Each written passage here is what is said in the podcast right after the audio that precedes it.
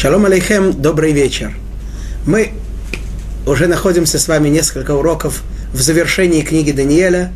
Изучаем последнюю, 12 главу, главу, в которой уже заканчивается Галут, заканчивается страдание еврейского народа, и подводятся итоги всему мирозданию, итоги всей истории, тому, кто, кто и как поступил. И, мы, и на прошлом уроке мы с вами говорили о том, о, кто и как засияет – мы привели с вами слова Талмуда, слова мудрецов, которые рассказывают нам, объясняя третий стих 12 главы Даниэля, кто удостоится сиять как небосвод, кто удостоится сиять как звезды. Говорили о том, что это будут те, кто относятся к категории маскелим, про которых написано, что они засия... умудренные, которые засияют как небосвод – мы говорили с вами, что по одному мнению Талмуда это судьи, которые судят справедливый по справедливости суд. Подробно объяснили, что это значит.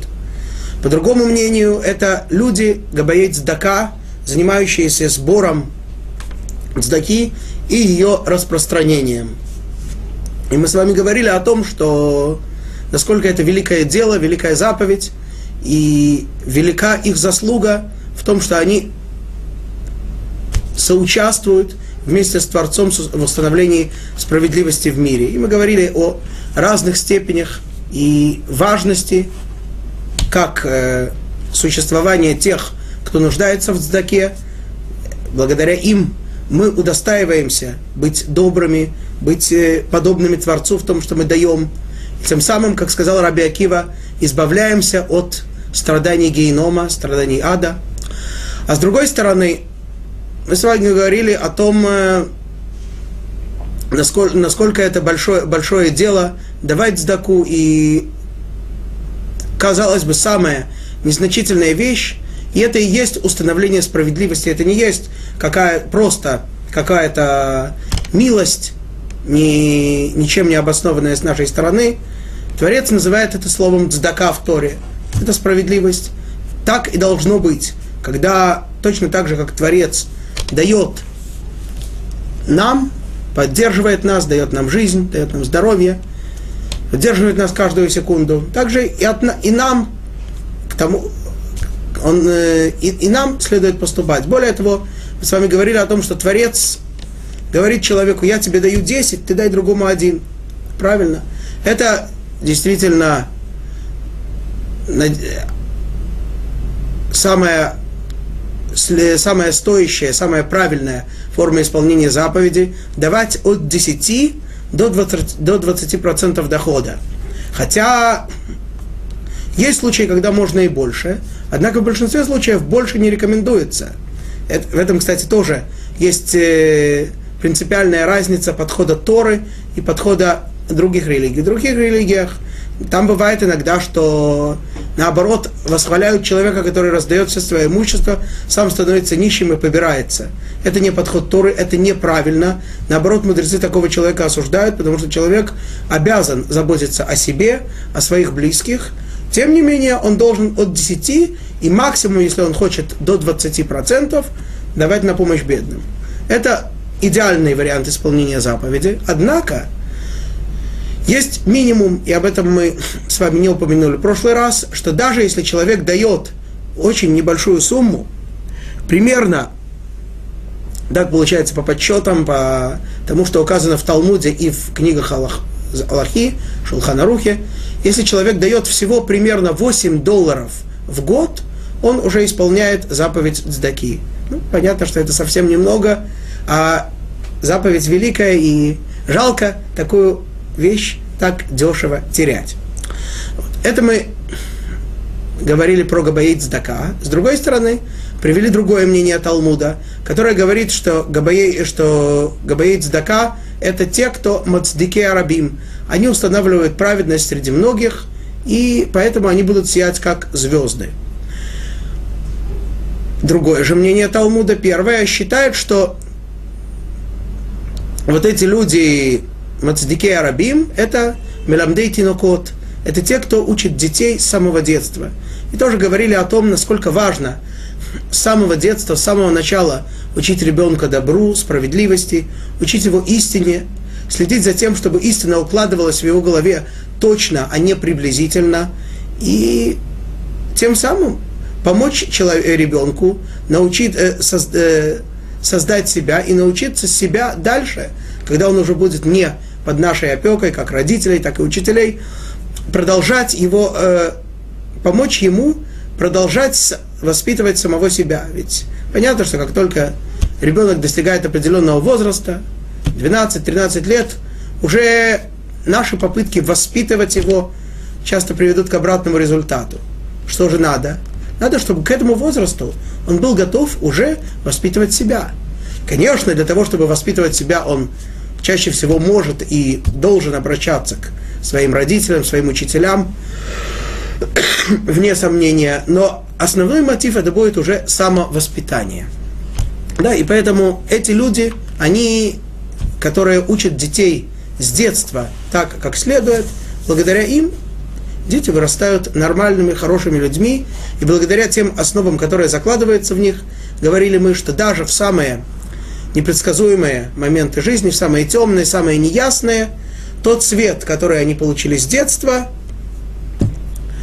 этот э, свет тех звезд, он их ведет в ночи.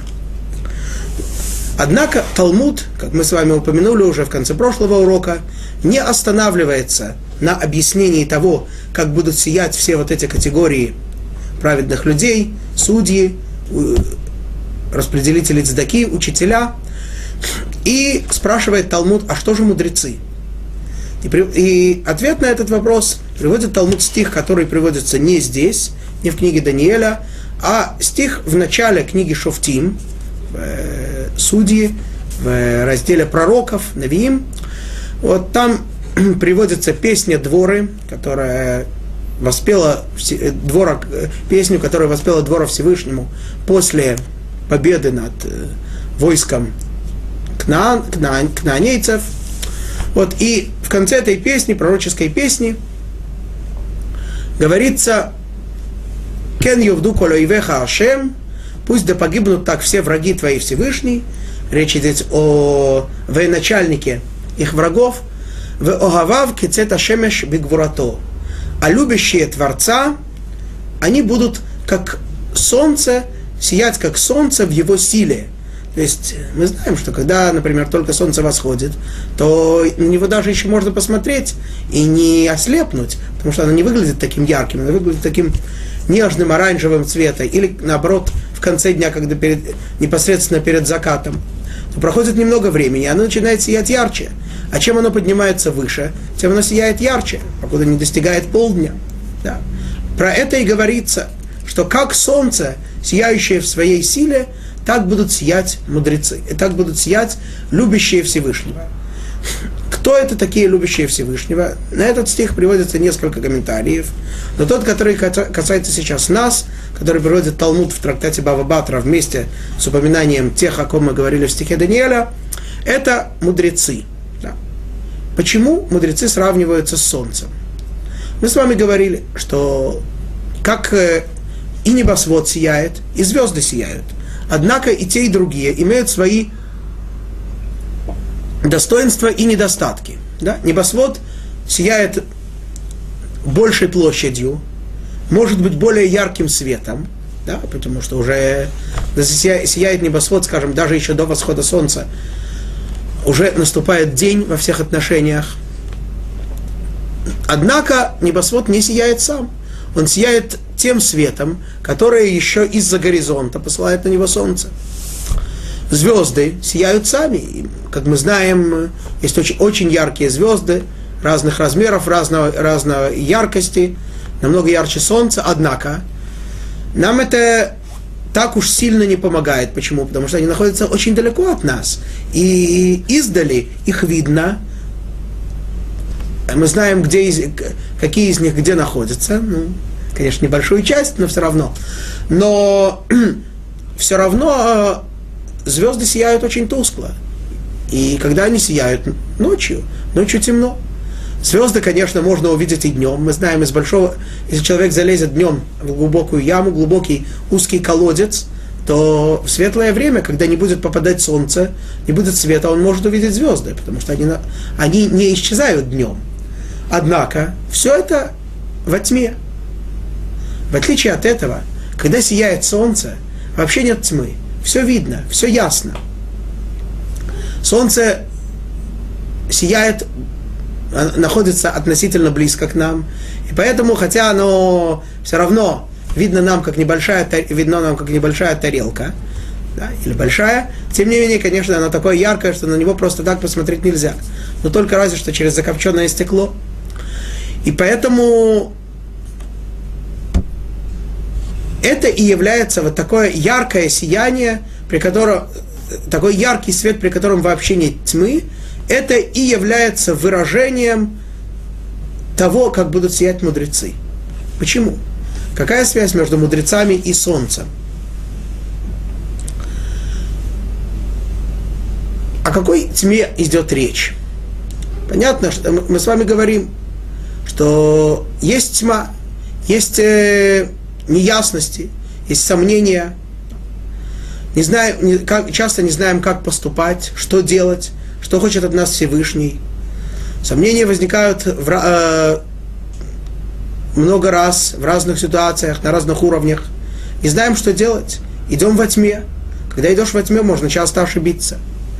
Мудрец, который не просто выучил много Торы и знает большой объем материала, не просто человек, который служит Всевышнему, исполняет его заповеди и богобоязненный, а человек, который настолько осветился, что он сам становится частью Торы и выразителем воли Всевышнего, а в скобках замечу, что чтобы стать выразителем воли Всевышнего, чтобы стать тем каналом, через который Всевышний посылает свой свет, для этого необходимо чтобы канал был пустой, пустой от личной гордыни, пустой от какого-то личного самопревозношения, лично, э, личного желания выставиться, выпятиться, наполненный пустотой, которая есть настоящая скромность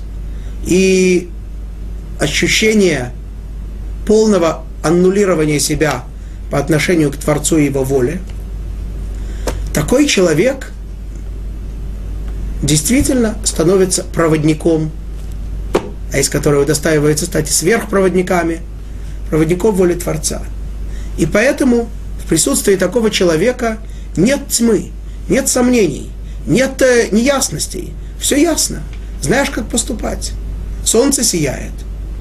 Когда сияет солнце, нет сомнения, по какой дороге идти, потому что видишь, сюда пойдешь, болото, сюда пойдешь, скала, через которую не перейти.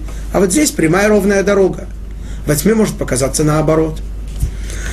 Вот, и поэтому, если человек находится в присутствии мудреца, спрашивает мудреца, то он э, знает, куда идти. А если он находится с ним в постоянном контакте, то и для него он сам, конечно, не солнце, пока он сам не сияет, но солнечные зайчики и на нем тоже – отражаются. И он тоже знает, куда идти. Он видит, ему все ясно. Это величие мудрецов.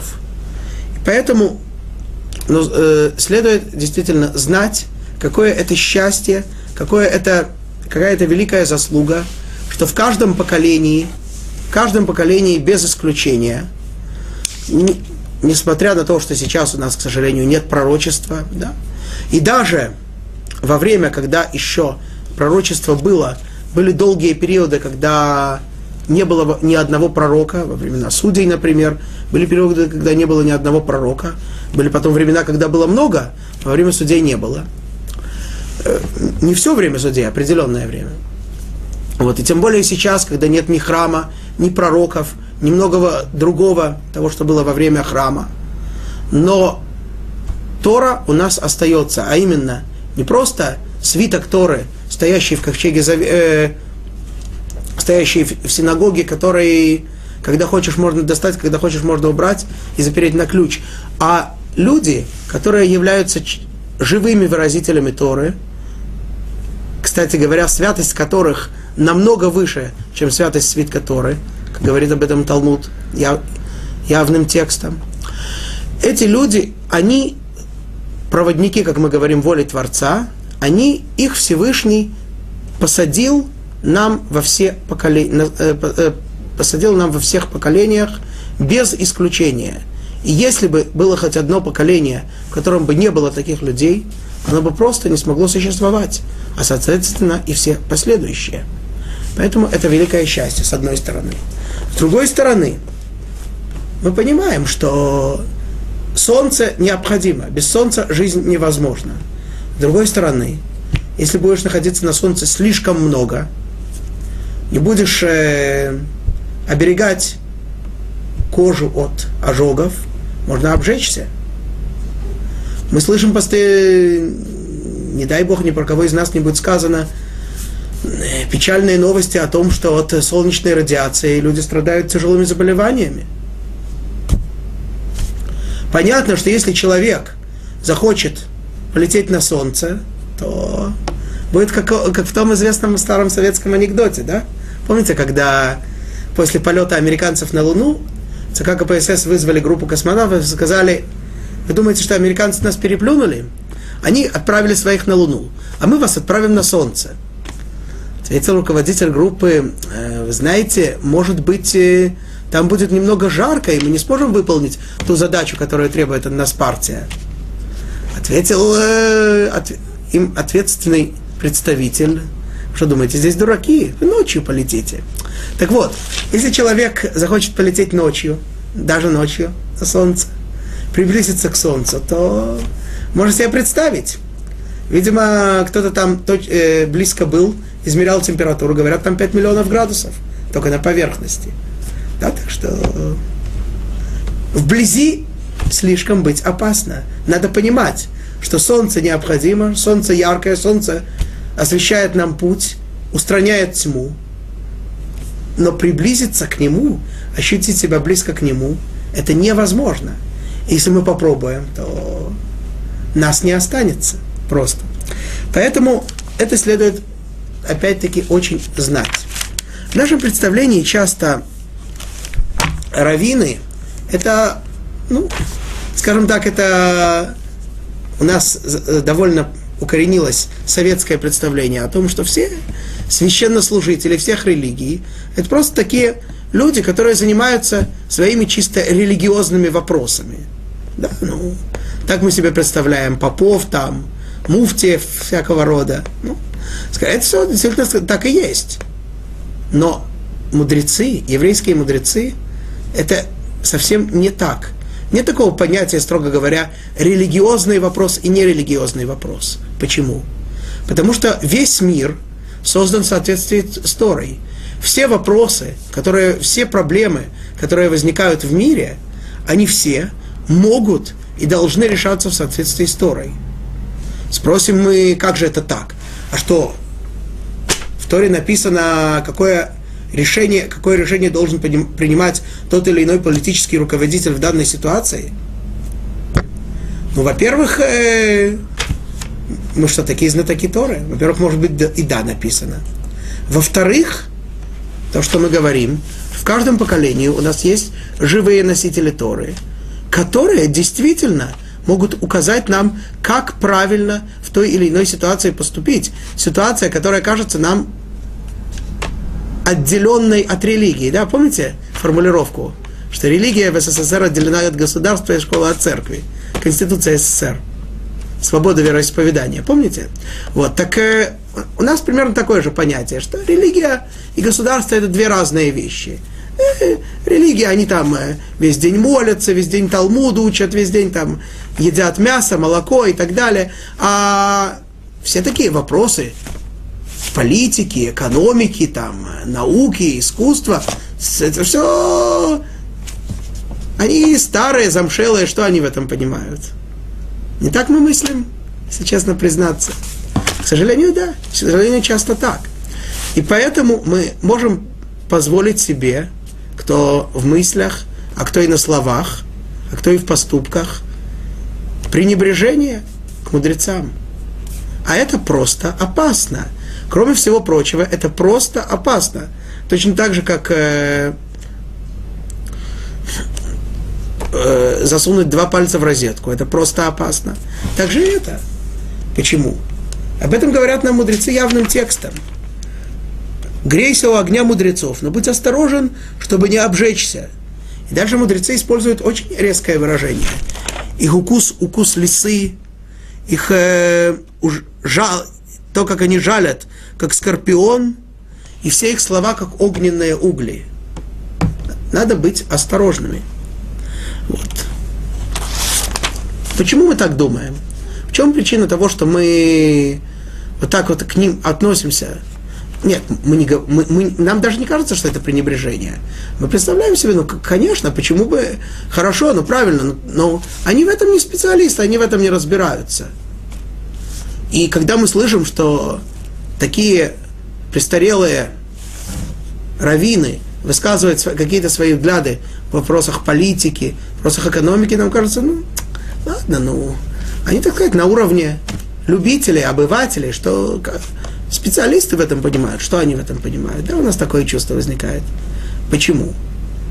А, а, а почему же они все это говорят? Ну, мы говорим, и они говорят. Да, так, так мы иногда смотрим на вещи. Следует знать и понимать, что человек, э, который изучил много физики, много химии, да, специалист, профессор, академик с мировым именем. Да, действительно, он много знает, он большой специалист, но это никак, никаким образом не говорит о том, как он будет себя вести в жизни, какие будут складываться у него отношения с людьми. Да, даже человек, даже Альберт Эйнштейн, которого считают может быть, самым великим гением последних десятилетий. Знаем, что он был человек э, в человеческих отношениях далеко не самый э, лучший, не самый э, достойный, с которого стоит брать пример. Хорошо, он в, в своей области специалист, но в других вопросах кто сказал?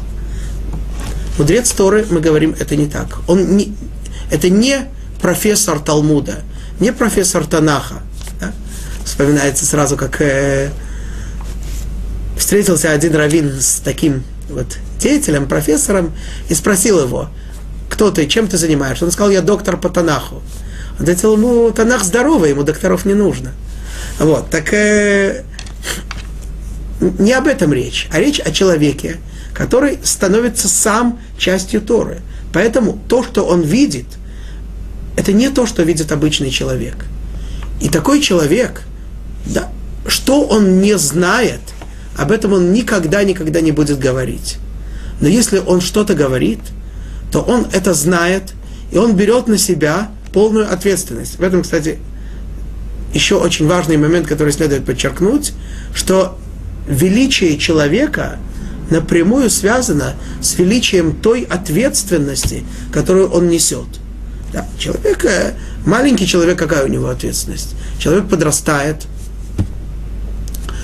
женится, у него или выходит замуж, у него ответственность за супруга или супругу, рождаются дети, ответственность за семью, становится каким-то ответственным человеком, его ответственность распространяется на большее число людей. Великий, мудре, становится мудрецом, великим, величайшим человеком поколения – его ответственность на все поколение. И, скажем так, не только это, но и следующее. Так такой человек, если он что-то говорит, значит, он действительно берет на себя ответственность. Да, пусть нас не удивляет, бывает иногда, что разные мудрецы, разные раввины высказывают разные мнения по тому или иному вопросу. И наше право избрать то мнение, того равина, которого мы хотим, и следовать за ним. Это наше право. Это Тора нам разрешает и даже предписывает. Но даже если мы придерживаемся мнения одного равина, можем ли мы с пренебрежением отнестись к другому, просто так от, э, сказать, что он, он ничего не понимает, что он говорит то, что он говорит э, по каким-то корыстным, по каким-то низким причинам, которые вообще просто смешны для него. Разве можно так подходить к этому? Конечно же нет. И, к, к великому сожалению, э, часто замечаешь вот, э, на израильских, русских сайтах, высказыв, э, высказываются иногда люди в адрес раввинов. Причем люди, которые действительно по своей натуре очень хорошие и имеющие яркое желание позаботиться о своем народе, о своей стране, защитить ее от внешних и внутренних врагов. Не те, которые являются врагами еврейского народа, а те, которые действительно являются патриотами. Но иногда бывает, что проскальзывают высказывания, такие резкие, пренебрежительные высказывания в адрес того или иного равина. Как можно себе такое вообще представить? Это просто недопустимо, непонимаемо. Я сейчас вспоминаю, что в прошлом, несколько десятилетий назад, был очень горячий спор по политическим событиям того времени между двумя великими раввинами в Святой Земле, в Иерусалиме, в Израиль. Один из них был э, руководителем, так сказать, старой общины еврейской, его звали Рав Йосеф Хайм Зоненфельд. Другой был руководителем новоприбывшей еврейской общины, одним из руководителей, его звали Рав Авраам Ицхака Коэн Кук. Между этими людьми был горячий спор в отношении, в отношении того, как следует от, э, поступать и каких взглядов следует, следует придерживаться в отношении тех явлений, которые происходили тогда в стране и, в еврейской, и, и, и вообще в мире. Были между ними горячие споры. Тем не менее, любовь и дружба между ними были на таком уровне, что это просто себе невозможно представить. Насколько они заботились друг о друге, насколько они пытались всегда оказать почет друг другу, насколько они не терпели какого-то пренебрежения по отношению друг к другу. Э, хотя бы стоит привести один пример, что традиционным, э, ну, сейчас, наверное, уже немного таких людей осталось, но людям, которым, скажем, сегодня по 90 лет, которые родились в Иерусалиме, то большинство таких людей, и это была установленная традиция, во время обрезания сандаком, тем, кто держал ребенка, был Равкук, а Моэлем, тем, который его обрезал, был Равзон Энфильд. Много людей таких, очень известный факт. Они всегда были вместе, они, всегда, они, они не ссорились никогда. У них были горячие споры. Они соглашались друг с другом. Более того, чуть более поздний мудрец, прибывший из Литвы, Раби Авраам Ишаяу Карелец, известный в своей книге Хазон Иш, он настоятельно рекомендовал не изучать многие книги Рава Авраама Ицхака Акуэна Кука, потому что он утверждал, что люди не смогут понять и оценить именно то, что он, он говорил. И вследствие этого могут возникнуть очень тяжелые ошибки, которые могут привести к искажению самых основных понятий Торы. В то же время на заседание, когда были время от времени заседания раввинов, и Равкук, он был э, главным раввином Израиля долгое время, он выступал и он держал речь, и бывало, что он говорил долго – от начала и до конца его речи Хазаныш вставал и не позволял себе никогда садиться. И когда его спрашивали, почему он так себя ведет, он сказал, как это так, это живая книга Торы, как, как, как, я могу, как, как я могу при его словах сидеть? Не понимал даже, как такое может быть. Вот так, так сами мудрецы, сами раввины, настоящие великие люди цени, умели это ценить. Ну, даст Бог, чтобы мы тоже научились этому. Вот это, на этом мы с вами, в общем-то, закончили разговор о том, кто и как будет сиять, и кто чего удостоится. Ну, как говорил Владимир Владимирович Маяковский, книгу переворошив, намотай себе на ус Все дороги хороши, выбирай на вкус. Пожалуйста, давайте выберем то, что нас действительно устраивает. А пока пойдем дальше. Мы с вами закончили третий стих и переходим к четвертому стиху 12 главы Даниэля. Веата Даниэль, стом гадварим вахатом гасефер ад эт кец, и шотету рабим ветирбе гадаат. Переведем. Ты же, Даниэль, скрой слова эти и запечатай книгу эту до конца срока. Многие будут скитаться в ней мыслями и приумножится знание. Закончил, заканчивает Гавриэль, ангел Гавриэль свою речь, открывает Даниэлю все, что будет, подробно он ему открыл, начиная с того момента, в который находился Даниэль, Персидское царство, то, что будет после этого, и заканчивая историей Греции, Рима, средних веков, нового времени, наших дней и завершающуюся приходом Машеха. И вот теперь говорит он ему, но ты не открывай, не объясняй эти вещи. Даже то, что ты рассказываешь, ты запиши эту книгу, но рассказывай это скрытыми, как он говорит, скрой слова эти и запечатай книги, книгу рассказывая это неясными, скрытыми выражениями, намеками. Да. И многие будут действительно изучать эту книгу, попробуют понять, разобраться, но не смогут. Мы с вами говорили, мы с вами будем еще говорить об этом, о том, что в книге Даниэля уже было приведено несколько сроков избавления. Но как эти сроки понимать, как их трактовать? Говорит ангел Гавриэль, многие будут пытаться понимать, но не смогут. Да? Мы видели разные комментарии наших мудрецов разных поколений, среднего веко, сред, средних веков.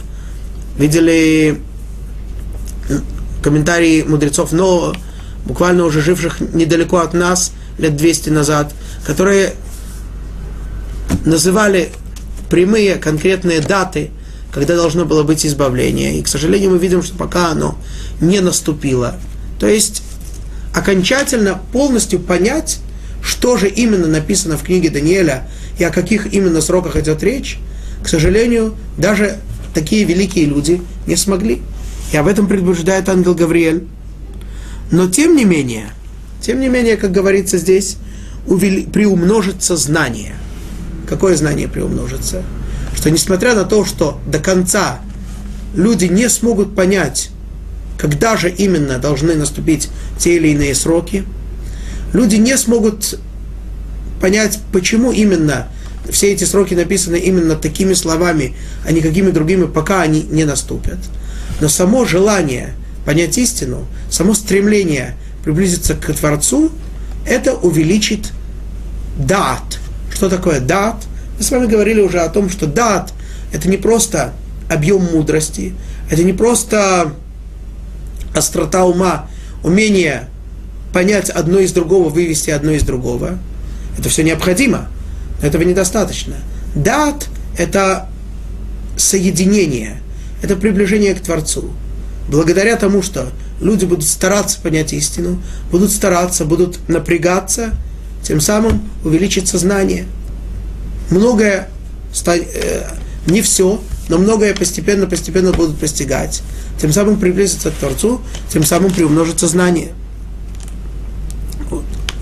Более того, почему от Даниэля требуется вот так вот замкнуть, запечатать те вещи, о которых идет речь.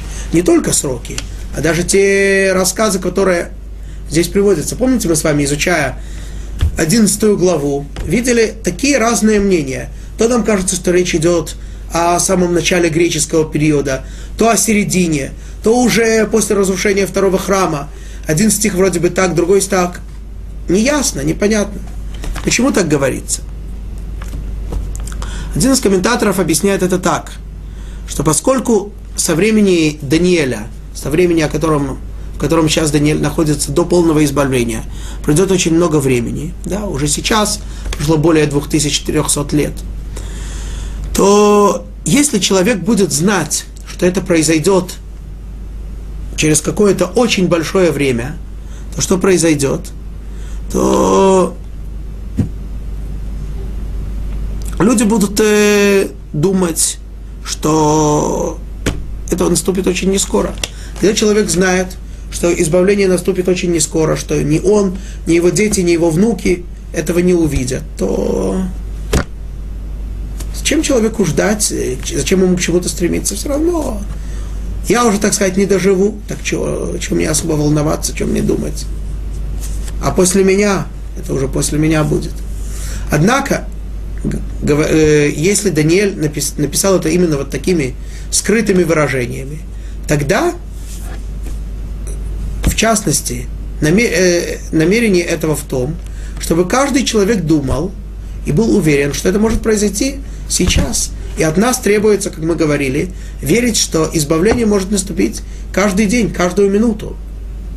Одна, а, в одном из основных принципов веры, которые нам э, кратко сформулировал Рам, Рамбам, наш учитель Раби Моша бен Маймон, принцип, связанный с приходом Машеха, в частности, говорится о том, что не следует устанавливать какое-то конкретное время его приходу. Да, то есть не говорить, что вот он должен прийти сегодня, не завтра, э, в, таком-то часу, в такой... Нет. Быть готовыми всегда. Это не значит, что всегда нужно быть э, одетыми при полном параде физически, но надо стараться быть одетыми при полном параде духовно. Да, потому что вдруг приходит Машех и застает нас врасплох. Нежелательно. Поэтому, поэтому э, каждый человек верит и надеется, и не отчаивается.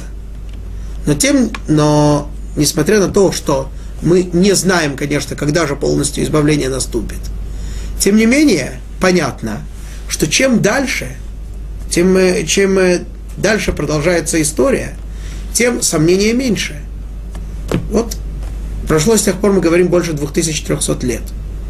И понятно, что сомнения для современников Даниэля или тех, кто жил сразу после него, было огромное. Может быть, уже сейчас наступит избавление вот буквально сейчас, когда возникает, появляется второй храм, и очень многие были уверены, что строительство второго храма это и есть э, избавление, и тогда уже наступит, тогда уже придет Машиах. Он уже никогда не будет разрушен. Кто-то думал, может быть, чуть позже, может быть, когда Ордус, через несколько сот лет после этого, храм увеличил и расширил. Кто думал, что, может быть, сразу после разрушения. Не знаем, когда. Но у нас есть сроки. И Талмуд это явным текстом определяет. Мир, такой, как он сейчас, существует 6 тысяч лет. 2000 лет до начала Торы, до того, как Авраам начал постигать волю Всевышнего, обучать людей и его э, воля Творца. 2000 лет Торы, когда Тора формировалась, создавалась письменная и устная, до завершения Вавилонского Талмуда – и две тысячи лет прихода Машеха. С тех пор, как завершилась Тора, уже следует ждать избавления, уже э, ничего больше формировать по большому счету не надо. Но не больше этого, не больше шести тысяч лет. С одной стороны, к сожалению, до сих пор мы этого не удостоились, но с другой стороны, сейчас у нас остается менее 130 лет до конца шестого тысячелетия. 200, извиняюсь, 230 лет до конца шестого тысячелетия. Это значит, что чем дальше, тем сомнения меньше. Поэтому сомнения меньше, надежды все больше и больше. А если чем меньше сомнений, тем больше ясности, тем более увеличение того, что мы называем словом «дат». Это действительно немного поражает, потому что если бы мы нас спросили, когда было больше дат, в прошлых поколениях или в нашем, конечно, мы бы сказали, что в прошлых. Какие великие люди тогда были, какие святые, тем более, когда были пророки, о чем говорить. Непосредственный контакт с Творцом. Однако вот говорит нам ангел Гавриэль, что есть аспекты, в которых, в соответствии с которыми дат будет больше именно сейчас. Почему? Именно благодаря тому, что мы подходим к самому концу, Именно благодаря тому, что многие люди станут задумываться о сроках избавления, и многие станут думать, это приведет и к размышлениям об истине. И действительно, мы должны подчеркнуть, слава Богу, что никогда в истории еврейского народа не было такого массового движения по возвращению к истокам, по возвращению к корням, как сейчас. Конечно, есть темные силы, и это так, потомство Амалека, врага еврейского народа, которое затесалось внутрь самого еврейского народа, который, который каким-то образом пытается повернуть это движение вспять, пытается каким-то образом, а, наоборот, отдалить людей от Торы. Да, те же самые, которые сто лет пытались отдалять людей от Торы, те же самые, которые и сейчас пытаются это делать. Это все потомки или потомки того сброда, который примешался к еврейскому народу при выходе из Египта, то, что называется в Торе Эраврав, Асавсуф, или же это потомки Амалека, которые вмешались в еврейский народ, оставаясь, по сути своей, Амалеком. Создают, даже пытаются создавать какие-то движения, какие-то организации, которые специально отдаляют еврейский народ от его небесного Отца, от Торы Святой. Но их действия, даже количественно, тем более качественно, ничто по сравнению с тем огромным числом еврейского, евреев, детей, заблудших детей, которые возвращаются к своим истокам, к своим корням.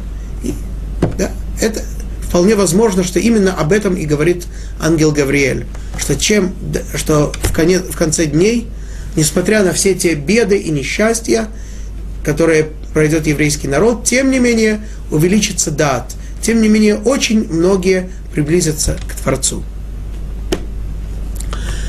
На этом заканчивается рассказ Гавриэля, и мы переходим к последней части того видения, которое видел тогда Даниэль. Мы вспомним, это э, рассказ начался в 10 главе, там говорит Даниэль, что это было первый год царствования царя Дарьявыша, первого персидского царя, когда Даниэль э, был уверен, что уже должен наступить э, срок избавления из Вавилонского Галута, уже должен быть, должны были евреи вернуться в Святую Землю и построить храм, однако этого не наступило, он понял, что он ошибся, он молился Всевышнему, ему открылся ангел Гавриэль. Так, как мы говорили, Даниэлю было примерно тогда 80 лет. И вот сейчас последняя часть того великого видения, которое увидел Даниэль. Пятый стих. «Вераити они а Даниэль, вегине шнаим ахерим, Умдим эхад хейна лисфата йор, вехад хейна лисфата йор. И посмотрел я Даниэль, и вот, увидел я Даниэль, и вот, стоят двое других, один здесь, на берегу реки, а другой на том берегу реки. На какой реке это было? Мы говорили, что это было на реке Тигр, которая называется в Торе Хидекель. Над ней возвышался ангел Гавриэль, а по разные стороны реки появились еще два других человека, существа в обликах человека. Кто это были? Это были ангелы двух величайших течений идеологий, которые будут существовать параллельно до самого избавления. Это Исав и Ишмаэль. А эта вода, это намек как, э, на святую землю, так объясняют комментаторы. То есть у святой земли стоят оба эти два великана, оба эти два ангела, и один с одной стороны, другой с другой, пытаются к ней приблизиться, пытаются как можно больше из нее зачерпнуть. И что же? Шестой стих. Вайомер лаиш левуш абадим, ашер мималь лемеймей хайор, ад матай кеца. И сказал мужу, одетому в льняные одежды, кто был над водами реки, когда конец сокровенному. Что это значит? Кто сказал? Да? О дву, о, говорим о двоих, вдруг в единственном числе кто сказал? Ну, можно предположить, что один из них сказал. Тогда интересно, какой? Кому это более интересно? Когда же все закончится? А может быть, что этот вопрос волновал их в, рав, э, в равной степени. Двое как один, единогласно, они спросили этот, задали этот вопрос. А какой же вопрос? Когда конец сокровенному? Какому сокровенному? Тому, чем они и те, и другие так наслаждаются. Влиянием, властью, мировым господством. И те, и другие уже сотни лет наслаждаются этим. И хотят они знать, когда же у них закончится сила, когда, покуда, э, до каких пор у них будет возможность вот так беспредельно властвовать.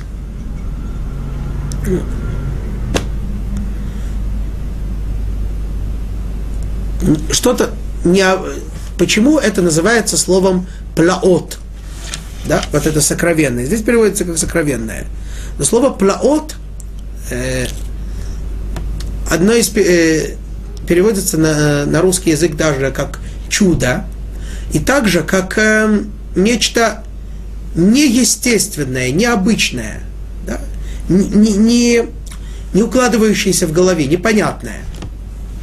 И вот спрашивают ангелы, спрашивает, так объясняет другой комментатор, спрашивает еврейский народ, или Даниэль, как представитель еврейского народа, до каких пор будет продолжаться это необычное положение. То есть нормальное, естественное положение – это когда присутствует Творец в еврейском народе, когда еврейский народ находится в должном положении по славе и почету, когда все народы видят в еврейском народе источник света и следуют за ним – когда еврейский народ имеет постоянную связь с Творцом в самом святом месте мира, в святом храме. Это нормальное, естественное положение. То, что происходит при отсутствии этого, это ненормальное, это пеле, это непостижимо уму, это неестественное, ненормальное, недопустимое состояние. Об этом спрашивает Даниэль. И отвечает ему ангел – седьмой стих. Ваэшма это иш, левуша бадим, ашер мимал лемеймей хайор, וירם ימינו ושמאלו אל השמיים, וישבע בחיי העולם, כי למועד מועדים, וחצי וככלות נפץ יד עם קודש, תכלנה כל אלה. Какой длинный стих. Переведем. «И услышал я как муж, одетый в льняные одежды, то есть э, ангел Гавриэль, который был посередине, что был над водами реки, подняв правую и левую руку свою к небесам, клялся вечно живущим, что к назначенному сроку, к срокам и к половине срока, когда полностью сокрушены будут силы народа священного, закончится все это. Какая непонятная вещь здесь написана. Попробуем разобраться, попробуем понять. Так, здесь говорится о нескольких аспектах. Разберем их по порядку. Во-первых, говорится здесь, что ангел Гавриэль поднимает вверх правую и левую руку и клянется. Поднятие руки – символизирует, э, э, выражает собой клятву.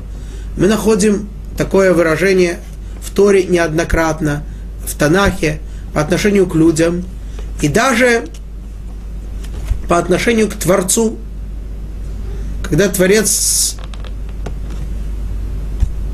использует выражение «я поднимаю свою руку», э, опять-таки, никогда ни на секунду не следует забывать, что когда говорится о руках Творца или глазах Творца или чем-то другом, что, что, что речь идет о каких-то материальных или не совсем материальных объектах, не дай Бог так подумать. Творец ничем не ограничен, ничто его не может определить. И это просто говорится так, для того, чтобы мы себе могли создать какое-то представление, что рука Творца это или же клятва, или же его влияние на мир, глаза Творца это то, как он наблюдает за миром. Вот. Но такое выражение поднятия руки символизирует собой клятву. Вот. Но, однако, э, достаточно всегда одной руки. Это, наверное, единственное место в Танахе, когда для клятвы поднимаются две руки. И, видимо, это единственное место в Танахе, где клянется ангел. Больше мы не находим, где, что ангел клянется. Почему же поднимаются две руки? Естественно, предположить и объяснить, что две руки – это две клятвы. Итак, Гавриэль клянется две клятвы, соответственно, двум народам, о которых идет речь.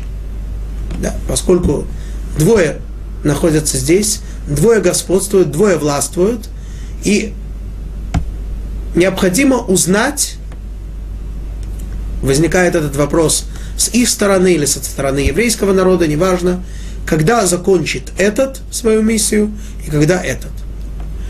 И клянется Гавриэль в отношении этого и в отношении этого. Как он клянется? Говорится здесь Вайшава бехей хаолам. Гавриэль клянется жизнью миров, дословно, вечно живущим, тем, кто придает жизнь миру. Ну, если мы говорим о клятве, то скажем пару слов вообще о понятии клятвы и ее смысле. Мы с вами видим, читали на прошлой неделе в Торе, что евре, когда, как еврейский народ принимает Тору, получает Тору, и самые, так сказать, основные, центральные законы Торы, которые получает еврейский народ уже в день дарования, и которые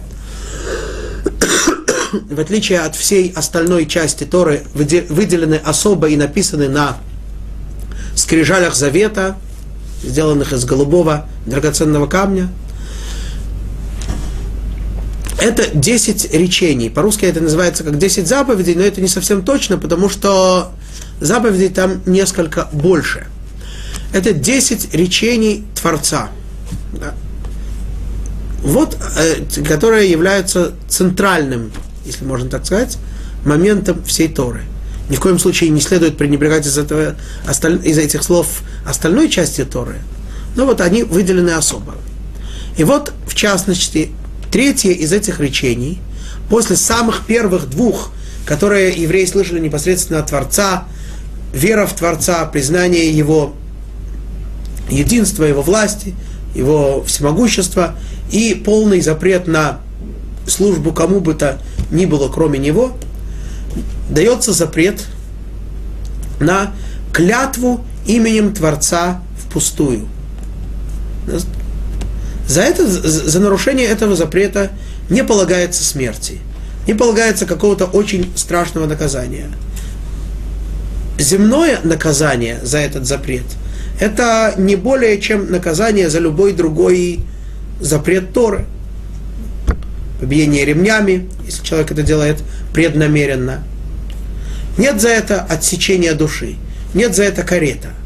Тем не менее, этот запрет написан там, в Торе, и говорит, говорит устная Тора, что когда Творец дал эту заповедь, то вся земля содрог, содрогнулась, было землетрясение по всей земле. Почему это так страшно? О чем вообще идет речь? Что это такое? В чем, собственно говоря, запрет? Приведем простой пример. Человек показывает на этот стол и говорит, вот этот стол. Говорит ему другой, да ну, заливаешь. Это кровать. Если человек, если человек скажет, я клянусь именем Всевышнего, что это стол, он нарушает этот запрет. Почему? Потому что всем и так понятно, что это стол. Если у кого-то галлюцинации, ну, Есть для этого специальные специалисты. Но всем и так понятно, что это стол. Ты клянешься, используешь такое сильное средство для того, чтобы доказать то, что и там всем, всем очевидно. Это называется пустой клятвой. Ну и то же самое наоборот. Если человек поклянется, что это кровать, да? это даже не ложь, это не обман. Ни, ни у кого сомнений в этом не возникнет. Просто для чего ты клятву используешь? А почему это так строго? Потому что что такое клятва? Как она формулируется? Какая ее суть? Человек говорит, что точно так же, как то, что я говорю истинно, так истинно, э, точно так же, как истинен Творец, так же истинно и то, что я сейчас говорю. Ну, то есть уже из самой этой формулировки понятно, что если человек клянется ложно, то этим самым он отрицает вообще истинность Творца. Понятно, насколько это строгий запрет? Но даже если человек клянется тем, что и так всем понятно, тогда ты используешь такое великая вещь, истинность Творца для каких-то э, глупостей. Как же это так, как, как, как допустимо вообще это такое пренебрежение к Творцу? Поэтому от, от, от, от а, осознания, от ощущения самой такой возможности так пренебрегать на словах, своими словами именем Творца, величием Творца, истинностью Творца, вся земля содрогнулась. И следует из этого, что даже в тех случаях, когда клятва вполне допустима, например, то, что мы встречаем очень много в Талмуде, когда есть спор о каком-то имуществе между двумя людьми, и для того, чтобы выяснить, кто из них говорит правду, часто мудрецы обязывают человека клясться. Им говорят, или ты поклянись, что это принадлежит тебе, или расстанься с этим. Да, действительно, в таких случаях человеку допустимо клясться. Тем не менее, мы видим, что даже, даже в таких случаях это нежелательно. Почему? Потому что если человек действительно ценит и понимает величие того, что он говорит, приравнивание его словам и вопроса о, о том или ином имуществе вопросом истинности Творца, то человек очень-очень подумает, во-первых, чтобы, если, даже если он клянется, он клянется сто процентов истинно, с одной стороны, а с другой стороны, вообще подумает, как, нужно ли клясться, или, может быть, лучше пожертвовать имуществом, но не использовать такое сильное, такое могущественное средство. Вот. Однако, как ни странно, в, в э, письменной Торе, в Танахе, мы сплошь и рядом видим, как э, пророки, великие люди постоянно клянутся. Клянутся, причем именем Всевышнего. Кстати, в скобках замечу, что, э, евре... Э, что закон таков, что если человек клянется чем-то или кем-то другим, кроме Творца, землей, небом, храмом, жертвами, клятва его не имеет никакого смысла и никакой силы. Ну, это отдельный момент, о котором следует поговорить на следующем уроке. Но вот так, в таком, э, такой вопрос у нас возникает, такое, такая непонятная вещь. С одной стороны, мы говорим, насколько следует быть осторожным в применении клятвы.